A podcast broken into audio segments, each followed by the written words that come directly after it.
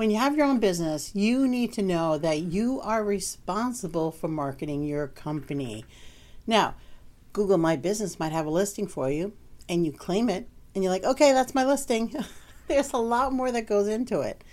I recently was looking for a place, and it wasn't clear exactly where the location was, so I looked at the street map. And basically, Google put it between this gray building with these nice white columns or a brick building, and both of them looked like they could have offices in there. So you know what? It wasn't clear. It wasn't clear to me which one was the actual address. And I think you as a business owner need to step up when Google My Business says, show us some outside shots. They want you to take additional outside shots of your business to showcase what the outside of your business looks like. I think it's the brick one.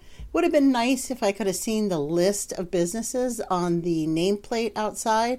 That would have given me an idea like, okay, that's the correct one. So when I'm driving down the street, I need to slow up before I hit the brick one because it's not the gray one. Or maybe I need to know it's the gray one. I don't know. Whatever you can do to make it easier for people to do business with you, that's what you have to do. That's part of marketing your business. Make it easy for people to find you, especially now as people are getting out.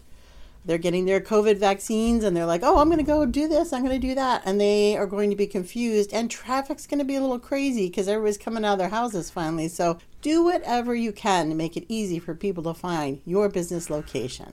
This is Jan Rossi from Marketing Residency. Go take some pictures today. Have a great day. More tomorrow. Bye-bye.